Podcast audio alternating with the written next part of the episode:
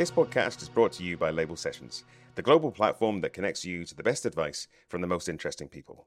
In this exclusive series, entrepreneur and creative leader Andy Norman takes us through his views on creativity, curiosity, and guts. To find out more about Andy, listen to the Q&A listed in the show notes. To find out more about Label Sessions, visit labelsessions.com.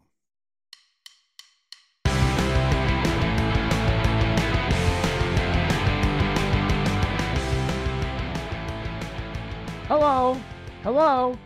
Can you hear me? Okay, this is quite the dopey intro for this episode of the CCNG podcast, but you'll understand its relevance soon thanks to, yes, yet another story. So here we go.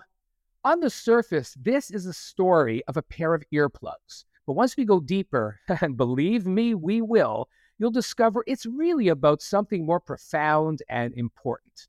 Ultimately, this story is about a word rarely discussed in business, even more rarely discussed in the MBA classroom, which is where I first uttered said word in a business context. We'll get to the word itself around the midpoint of this podcast, but for now, back to the earplugs. These earplugs are from a British company called Flare Audio. Flare Audio makes high-end listening devices, speakers, headphones, earbuds, and the like, sound delivering devices. The company jumped into the sound blockage space with its earplugs as a related side project. I found these earplugs, or perhaps they found me, via a Facebook ad. So I started this adventure somewhat skeptical. Some background. The year was 2017, and I had two dogs at home. I'm a light sleeper, and my Beagle Spaniel mix named Shady was a big snorer and thus kept me up at night. I had tried all sorts of other noise reduction products like white noise machines, those awful orange foam earplugs you buy in pharmacies, and more, all to no avail. So I decided to take a chance on a pair of $87 Flare Audio sponge rubber tipped titanium earplugs that, because of titanium's purported density, promised to block out all sleep disturbing sounds. And lo and behold, the vividly branded Flare Isolate Pro Titaniums delivered the goods.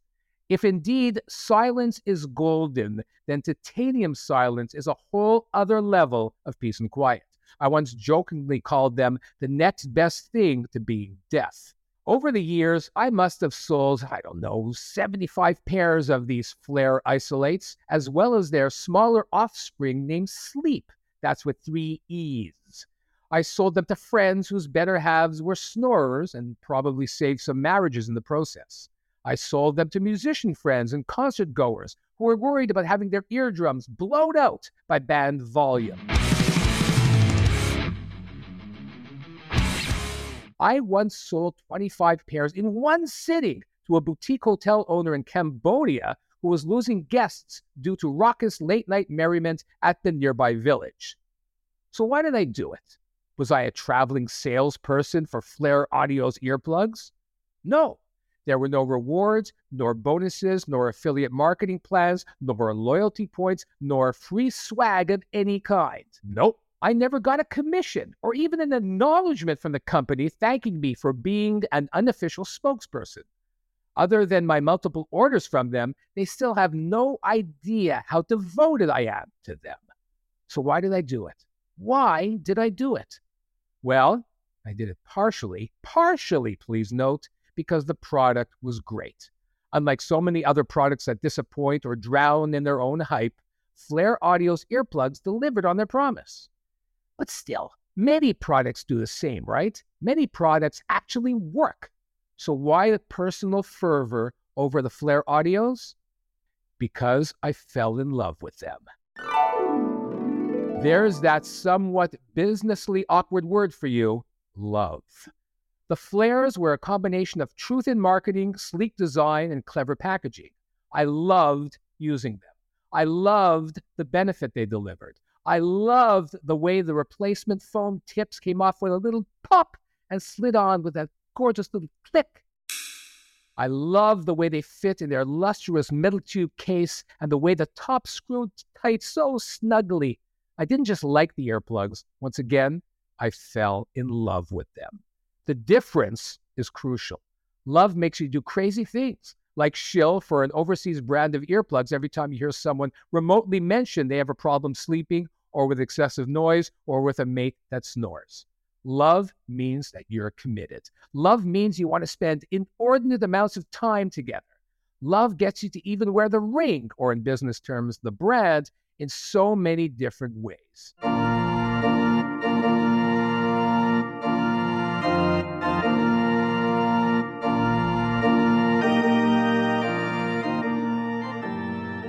Love also expands your extremes. In other words, it makes the highs higher and makes you more forgiving of the lows, to the point of often just ignoring them. Hence the well-known expression, love is blind. And although this sounds somewhat obtuse in a business/marketing context, but love is the answer to all business woes. When I would bring up this concept in my McGill class, my students would either snicker or look at me befuddlingly. They weren't buying it at all. But then I would ask them, okay, who here has been in love? Better still, I would ask, who's in love now? Then I would ask whoever raised their hands to describe the feeling. Well, whatever they said was kind of irrelevant, because what really, really mattered was their smiles, their body language, the change in tone of their voices, the warmth they exuded and then passed on to those sitting close to them. And after letting the students bathe in this tsunami of positivity and comfort, I would ask one more question. So why would you not want to make your customers and clients feel this way about you? So how do you do it? How do you get people to love you? Like in any relationship, and that's what we're trying to build here with all this love, don't you think? Like in any relationship, a good start is to listen attentively. These days, your customer has so many ways to make themselves heard. To not be attuned to what they're saying about you and to what they're saying about your competition would be a crime of ignorance of the greatest magnitude. So start by listening. And when it's your turn to talk, do so authentically. Nobody wants to hear corporate jargon or obviously legally pre-scrubbed bullshit anymore. It's a major turnoff. Here's an example of authentic talk from another company I've come to love, namely Wild Gym. I'm obsessive with my workout regime, and over the years, I've ordered some great gear from these guys. During the COVID lockdown, I wanted to order some equipment upgrades, but I found that their shipping costs were excessive, costing just about as much as the stuff I wanted to buy. So I wrote a brief email complaint about the costs on a Tuesday at 7:07 p.m.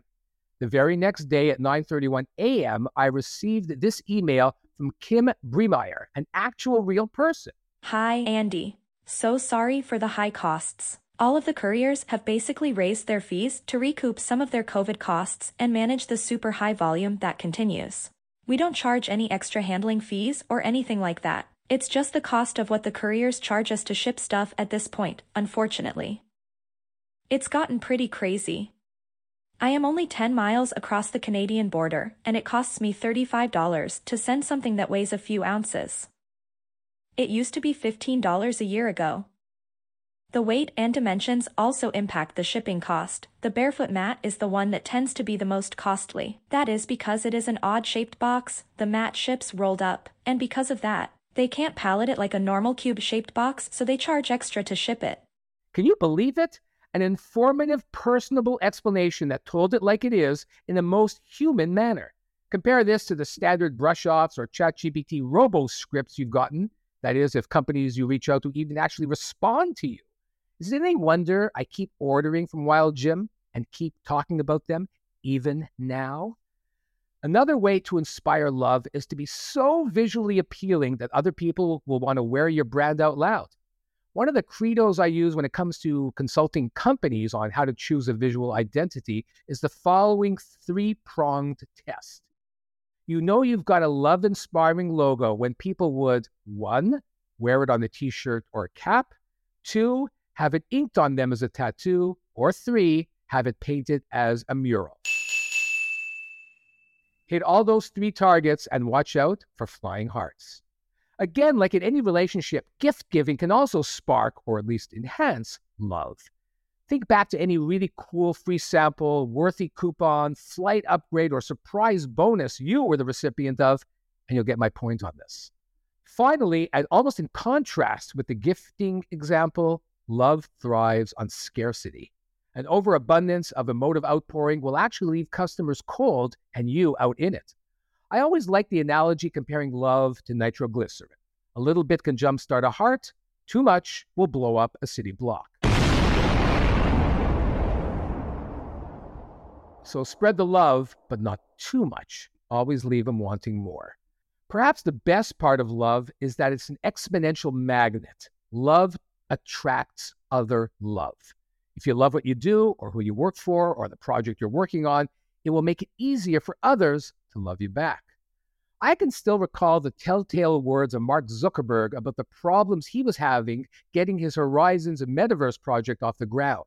Apparently, people working on the project hated it.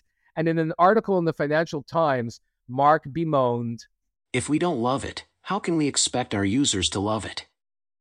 All this said, love should be the objective of every marketing director of every product and service around, be it some sexy consumer item, a sleepy component part, or roughest of raw materials. No matter what the product or service, if someone loves it, they will do your marketing work for you.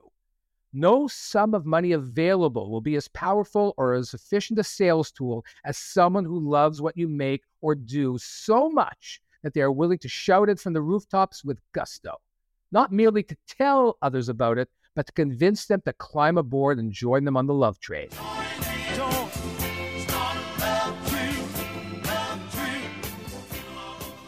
So forget the concept of word-of-mouth marketing.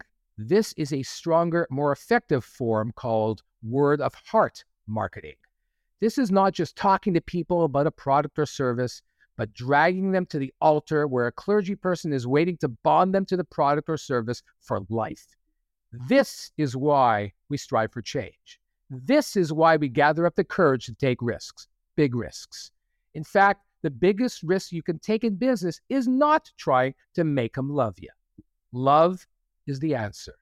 The word is love. Love is all you need. And if you get sick of hearing me say it over and over and over, well, you can always buy a pair of Flare Audios and drown me out. Before I go, if you've dug what you heard or if you hated it, let me know at Label Sessions on Twitter, Instagram, TikTok, or LinkedIn. And although I know I shouldn't, I will read every comment and promise to respond to those without spelling, grammar, punctuation, or other such nagging errors. So until next episode, CCNG you later. This podcast is brought to you by Label Sessions, the global platform that connects you to the best advice from the most interesting people. Around the world, we work with brands to connect their people to true leaders, just like the people you hear on this podcast, for live sessions of advice, mentorship, or sometimes to collaborate on ideas. To find out more, visit labelsessions.com and book in for a demo with our team.